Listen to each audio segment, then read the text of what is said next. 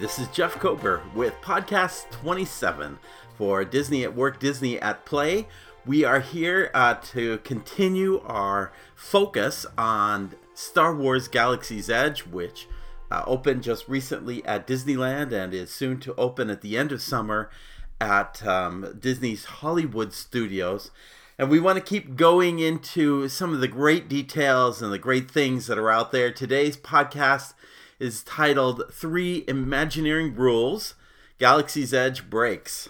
And three, they surpassed.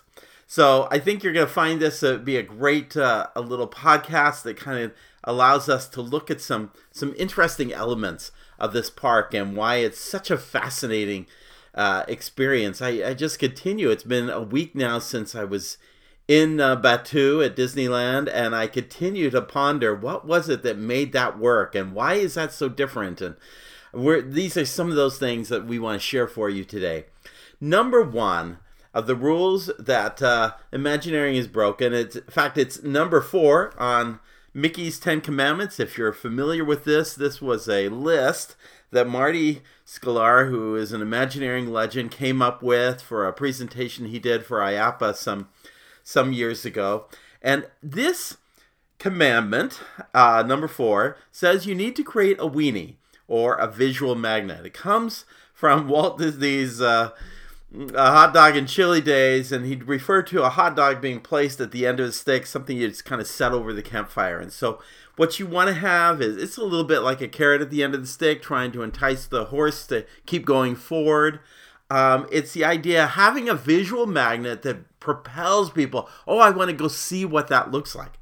Well, there, you know, when you go to uh, a Magic Kingdom or you go to Disneyland, you know that when you're on Main Street, you're looking down there. What is that visual magnet? What's that weenie at the end of the stick?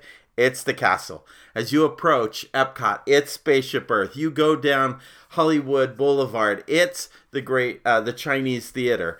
Um, when you get to the hub of a Magic Kingdom, you see that beyond the, the fortress is the paddle wheeler, and maybe beyond that, uh, Big Thunder Mountain. Over toward Tomorrowland, you see rockets, and you see uh, Space Mountain beyond that, and and so there are these different weenies that have always been part of Imagineering. Now that's not always been the case. For instance, even though all these attractions that I just mentioned have a weenie, the one that never did was Adventureland when you turn into Adventureland, the idea was you were kind of getting lost into a space and you kind of discovered things as you went along.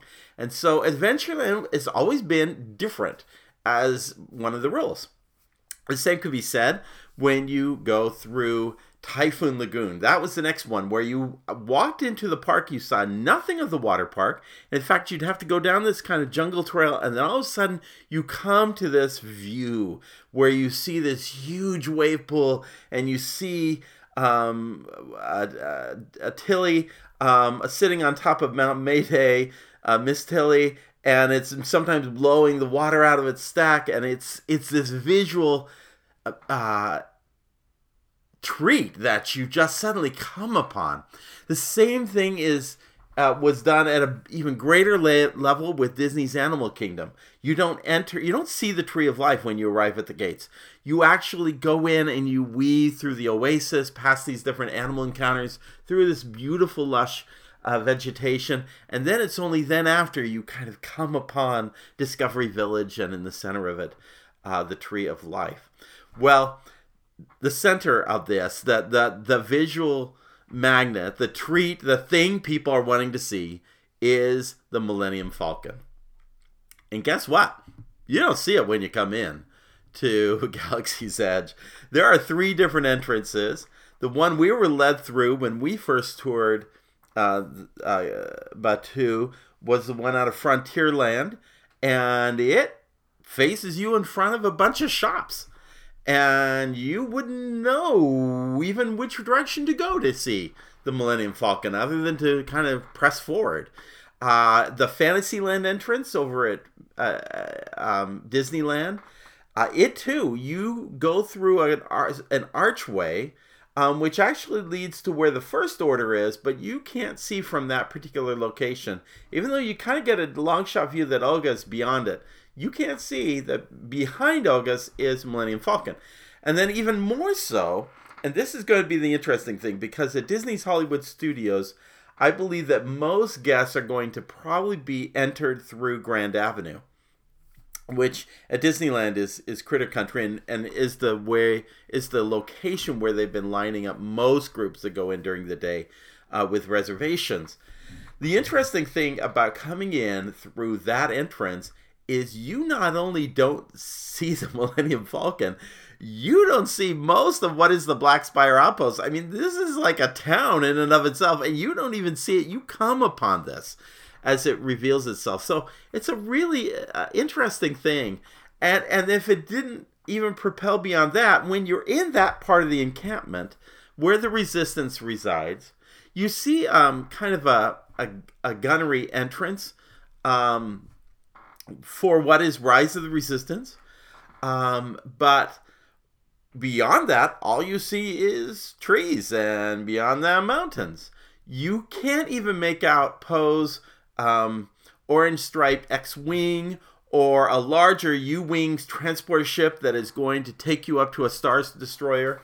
Um, that's nestled up against the mountains, but you can't even see that.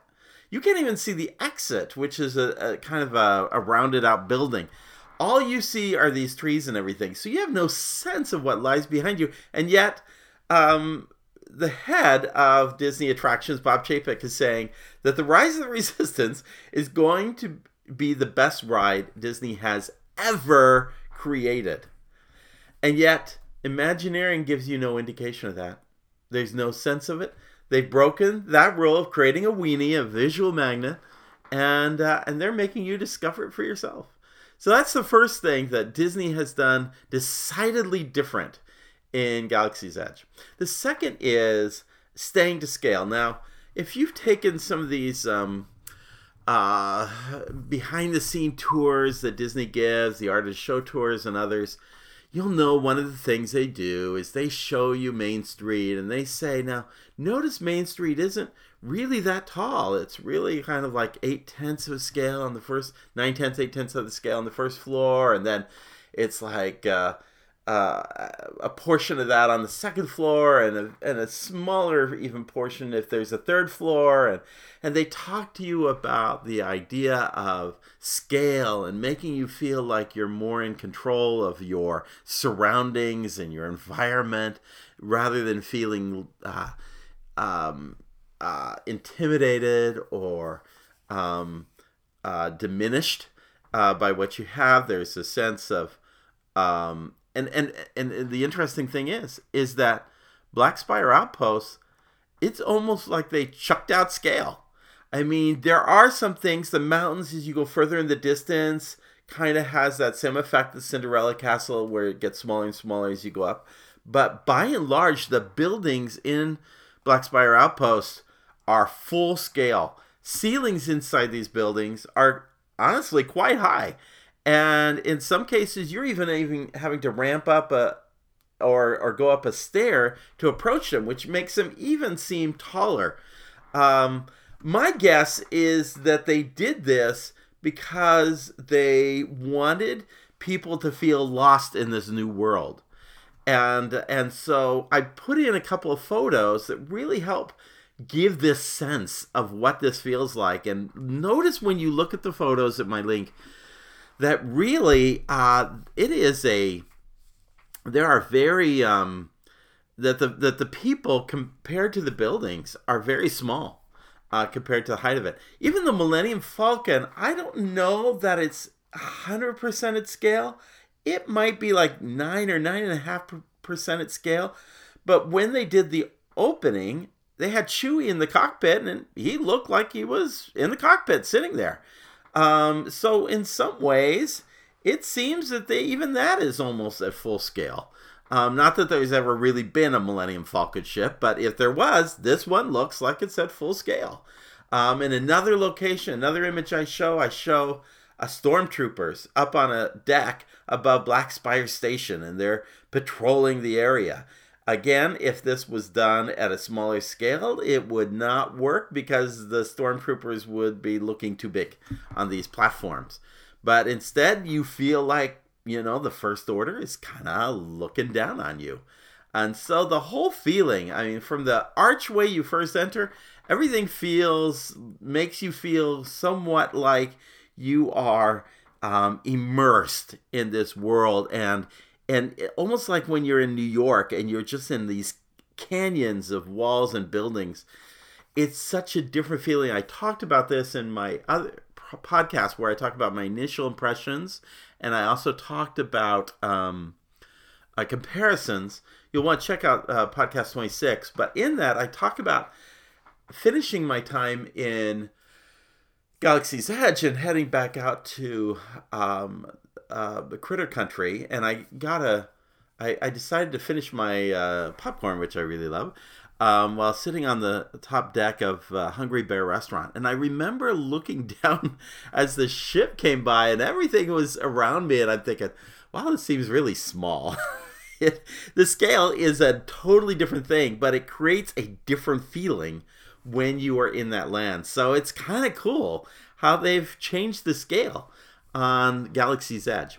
The third thing, um, to to get a sense of this, um, there's a story told of Sam McKim and Ken Anderson. I show a picture of this. It's a it's a rendering of the haunted mansion, and around it are the building looks dilap, uh, dilapidated and the, the grass is overgrown and the trees are overgrown and it kind of looks stormy and and so forth and they painted this created this rendering for Walt and Walt looked at it and said no nah, no you know what? We're to keep it really nice and pretty on the outside and keep the haunting on the inside. And so today when you go to haunted mansion especially in Disneyland it is pristine. I mean the gardens and everything look really nice on the outside of this um, this building.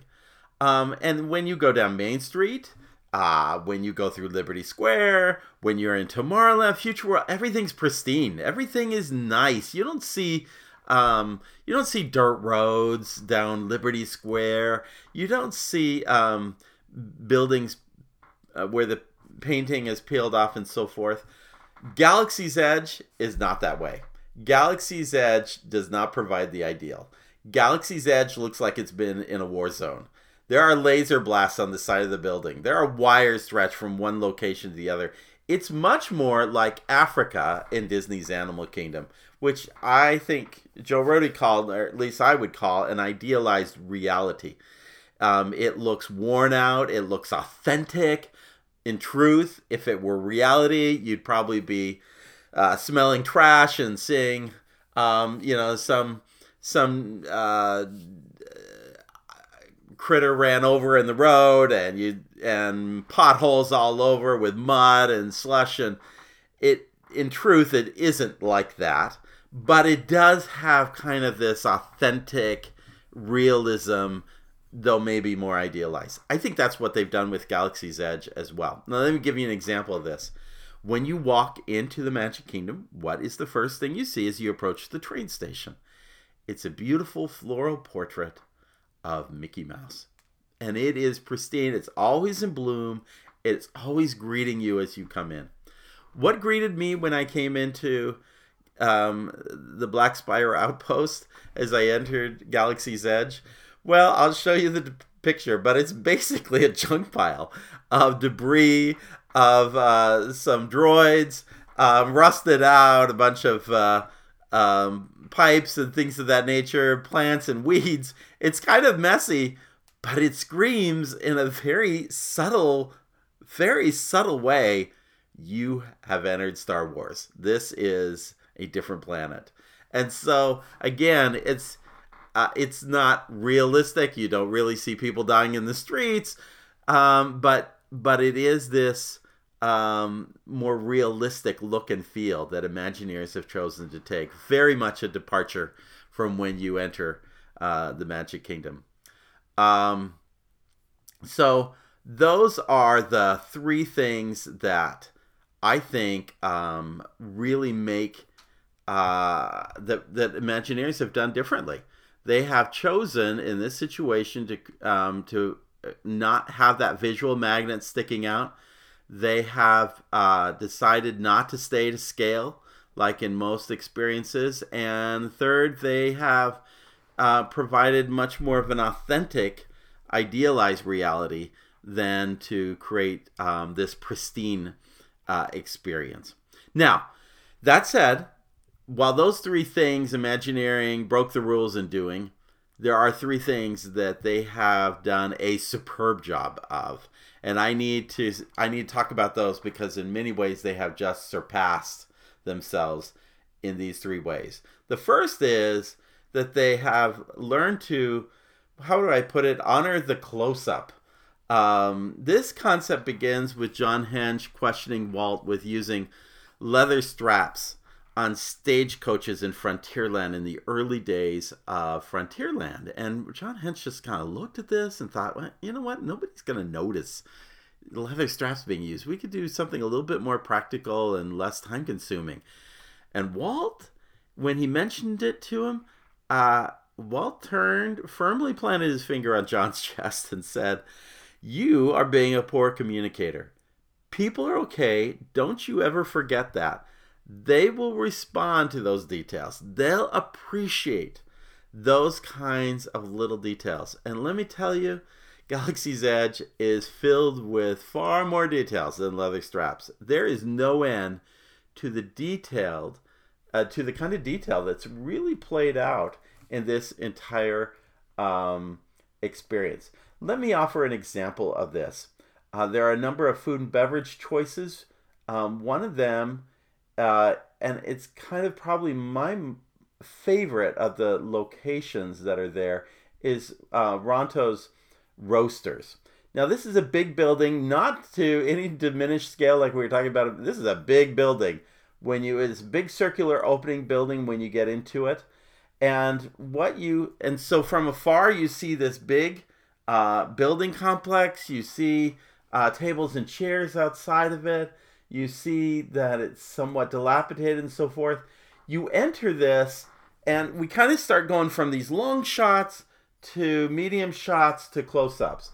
And what you see when you enter this is in the center of it is is um, a um, pod racing engine that has been placed upside down, and the flames of which are being used to roast the meats that are being served at Ronto Roasters. And so um, that is, it's actually almost a long shot you have to take on that one. But what makes it, when you turn it to a medium shot, you see that working this whole thing is a droid that existed. It's a, I think, a J8DJ8, and it's a similar droid that existed in the Return of the Jedi, uh, kind of um, uh, a smelter droid, and um, and he looks like he's been put to work here and he sits there and takes care of uh, working the flames and working the uh, Ronto's roaster here and the and the uh, pod racing engine as it cooks these meats. And uh, and you can see the detail and I'll show these images on my site. Then in a corner and this is where you get to your close up I guess the close up could also be the food too. That would be another conversation. Because I noticed when I had my sandwich, I had a great peppercorn a sauce, I think it was, on my sandwich, but it was not evenly distributed, and I didn't taste it until I got to the end of the sandwich, and I thought, oh, be so so close-ups matter. But the one I was gonna uh, draw notice and draw attention to is a corner that you almost pass by. It's kind of like um well, it, it, it, it at first it looks kind of like um, you know how you kind of have sometimes uh, a cage set aside for food or food supplies, um, alcohol, things of that nature. Rather, instead, when you look through it and you take a look at the details, you'll see it's kind of a butcher's block and a place to kind of prepare the meats for Ronto's roasters here's the catch is you see some of these very alien life forms being ready to be sliced up and cooked and it is it is so gross to see and it's but it's these little details you notice that create again uh uh, wonderful details as part of your experience going through. In other areas, you suddenly come up to blaster holes that have been put into the side of Oga's cantina and so forth. It's just so so fantastic. So I love the fact that um, uh, that they have really uh, made an effort to honor the close up and to pay attention to those uh, leather straps, so to speak, that now make up part of uh, of uh, Galaxy's Edge. The second thing, um, Disney has done a great job in past years of really focusing on green initiatives, on recycling, on being less energy dependent. I, if you have not been to Walt Disney World recently, you may not have seen, and, and even the gas may not see because it's from a different toll road on the side that's kind of unmarked. But there are hundreds of acres, it seems, that have been set aside for um, um, uh, providing solar uh, panels. Now you remember the old solar panels used to be on top of the universe of energy. Oh, they have done this to a to a whole new level. At one point, uh, much closer to Epcot, you see one of one set of them that's shaped like Mickey ears. It's a great little hidden Mickey from from uh, up in the air. Um, and they go green on many many initiatives throughout the company. It's very impressive. Here's the funny one that I thought really was interesting. If you recall and when they if you've been to big thunder or any of the big thunder railroads you know that a signature part of that attraction is that the the burke brothers had gathered gone through the southwest and had gathered old machine parts and old steam engines and all these old props to kind of dress out the entire um, uh, big thunder mountain area. And so you get this sense of this old timer kind of look and feel you get the same old set timer sense of feel when you are in Galaxy's Edge, but the time and feel you get is the 1970s.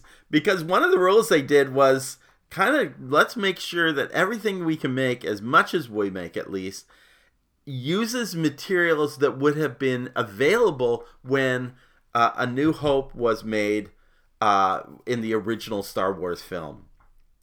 I give a great example of this.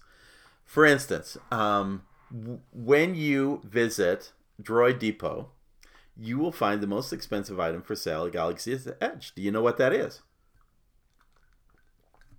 I won't tell you here, but I will tell you that um, when you visit my site, you'll get the answer to this question. And what you'll see is um, that this item is priced at 25,000 credits or dollars, as they refer to it in the Galaxy. And the sign that is next to this item um, is sitting on top of an ammunition box. Now, why I'm drawing this uh, example out is not because of the item for sale, it's the ammunition box. In the 1970s, growing up, I remember that my older brother carried around an ammunition box. It was commonly had among young men of that age, many of whom actually had served in Vietnam, had served in the war. Now, my brother wasn't a part of the war, but it had become so fashionable to have an ammunition box that he managed to get a hold of one, and he had one as part of his possessions. Um, I hadn't seen one in years until I visited Batuu, and all of a sudden, I am tripping the light fantastic back to the 70s and recognizing and seeing ammunition boxes all over. You walk through the queues of the Millennium Falcon Smuggler's Run um, and through uh, Merchant Row, and you see all these details made up of of materials and and machinery parts and items that date back from the 1970s. And by the way, I apologize. My son is next door. He's uh, autistic and he's kind of having a good time by himself. But anyway, where I'm going with this is is they have in the same way the Burke brothers were bringing all these old machinery parts to Big Thunder Mountain. You get the same feeling when you are in Batuu. Uh, I give a bigger example. You're gonna have to see this image on my notes page.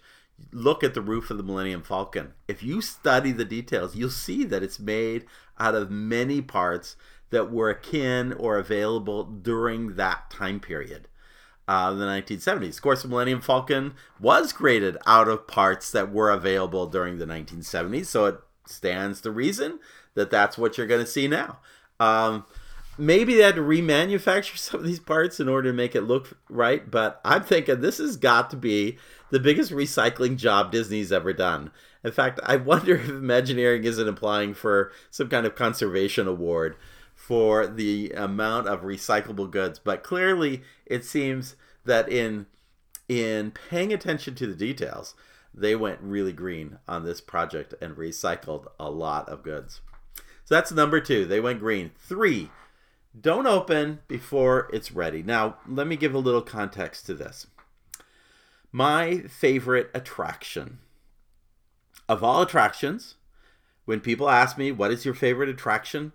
It is Pirates of the Caribbean at Disneyland. Pirates of the Caribbean, and, and I will say, it's if you're not familiar, those of you who've only been to Walt Disney World, it is a totally different experience, almost twice the size of the experience at Walt Disney World. Um, it's even better cared for at Tokyo, so I love um, riding it there as well. But the whole of it is a truly amazing attraction. Most don't know that, um, well, they may know that the attraction opened um, in March of 1967, a little more than 50 years ago. But it was supposed to be open in time for the holidays in 1966. The Imagineering team, at that point known as WED, uh, were getting toward the holidays and they could not get it open in time. There were too many details, too many elements, too many things that they had to figure out. They approached Walt and told them their concerns, and Walt told them, don't you worry. Don't worry about management. Don't open this thing until it's ready to run. They didn't even open up the Blue Bayou restaurant during the holidays. They waited until it was ready, and that date became March 18th of 1967. Now, I mention this story for two reasons. One was um, the story becomes painful when you know that that month of December, when it was supposed to open, is actually the month that Walt Disney passed away. No one in WED had any clue. They had seen that he was ill, but no one knew he was going to be checking out at that time. Um, but Walt knew. And I'm sure, finishing out his life, he would have loved to have seen that ride completed. He would have loved to have seen the first guests boarding that attraction. Um, who wouldn't blame him? But even he knew the attraction needed more time. Again, I've seen every attraction in the world, but Pirates is like the summation of Walt's work. All the tricks of the trade with audio animatronic, audio animatronics and with ride systems and with special effects and with music all this went into this attraction and it is it is just like how Mary Poppins is the sum of his life's work. Everything went into Mary Poppins. Everything he knew about the film business went into that into that film, and that's why it's remained uh, so amazing. It's also why I think that Pirates of the Caribbean is also amazing. So, while it was great that Galaxy's Edge opened early, most people didn't think it was going to open until um, later in June. I totally respect, though, that Imagineering has held Star Wars Rise of the Resistance, the big E ticket, until it was ready to open. Now, some might be a little cynical, say, oh, it's just a marketing ploy. They're just trying to get people to come first, then come back later, and so forth, and get this right. Um, I don't think so. I think this is a very, um, a very advanced attraction with a lot of parts that have got to sync up at the same time. What I do know is going back to Bob Chapek, he has said unequivocally, this is the greatest attraction ever built. Now, those are big words, especially because it only sits about 100 yards, 150 yards away from what I think is the best attraction ever created. But I'm patient and I want to make sure, I want to know that when I ride on it, it is in its perfection. So I'm patient in the meantime, and I totally respect that Imagineering has taken the time to not open attraction before it's ready. it just better be really good when it does. so we'll see. We'll see soon. There's so much more to come. So many other great things to talk about in Batuu. We want you to uh, check out uh, our other podcasts. We have done six, seven, seven other podcasts on uh, Galaxy's Edge. We have also um, done a number of posts. Uh, we have got some videos going up as well. Check them all out. Um, our last post was on the forces in the details. So if you like those these kinds of messages and so forth, you want to definitely check those out as well. And also, you, you will not get a sense of this until you go to the complete guide to Star Wars Galaxy's Edge, which we have. Take a look at that when you um, sign up for our our newsletter. You're able to access all of that, which cons- constantly is being updated and changed as we go along. So there's so many things to see uh, about Star Wars Galaxy's Edge. Please share with others, help them to know when they talk about coming to see this. Tell them come to come to Disney at Play, come to Disney at Work. We have so much to share about this new land, and we appreciate we appreciate you taking the time to listen. Hope that you have uh, a great time and a great day. Thanks so much. Bye bye.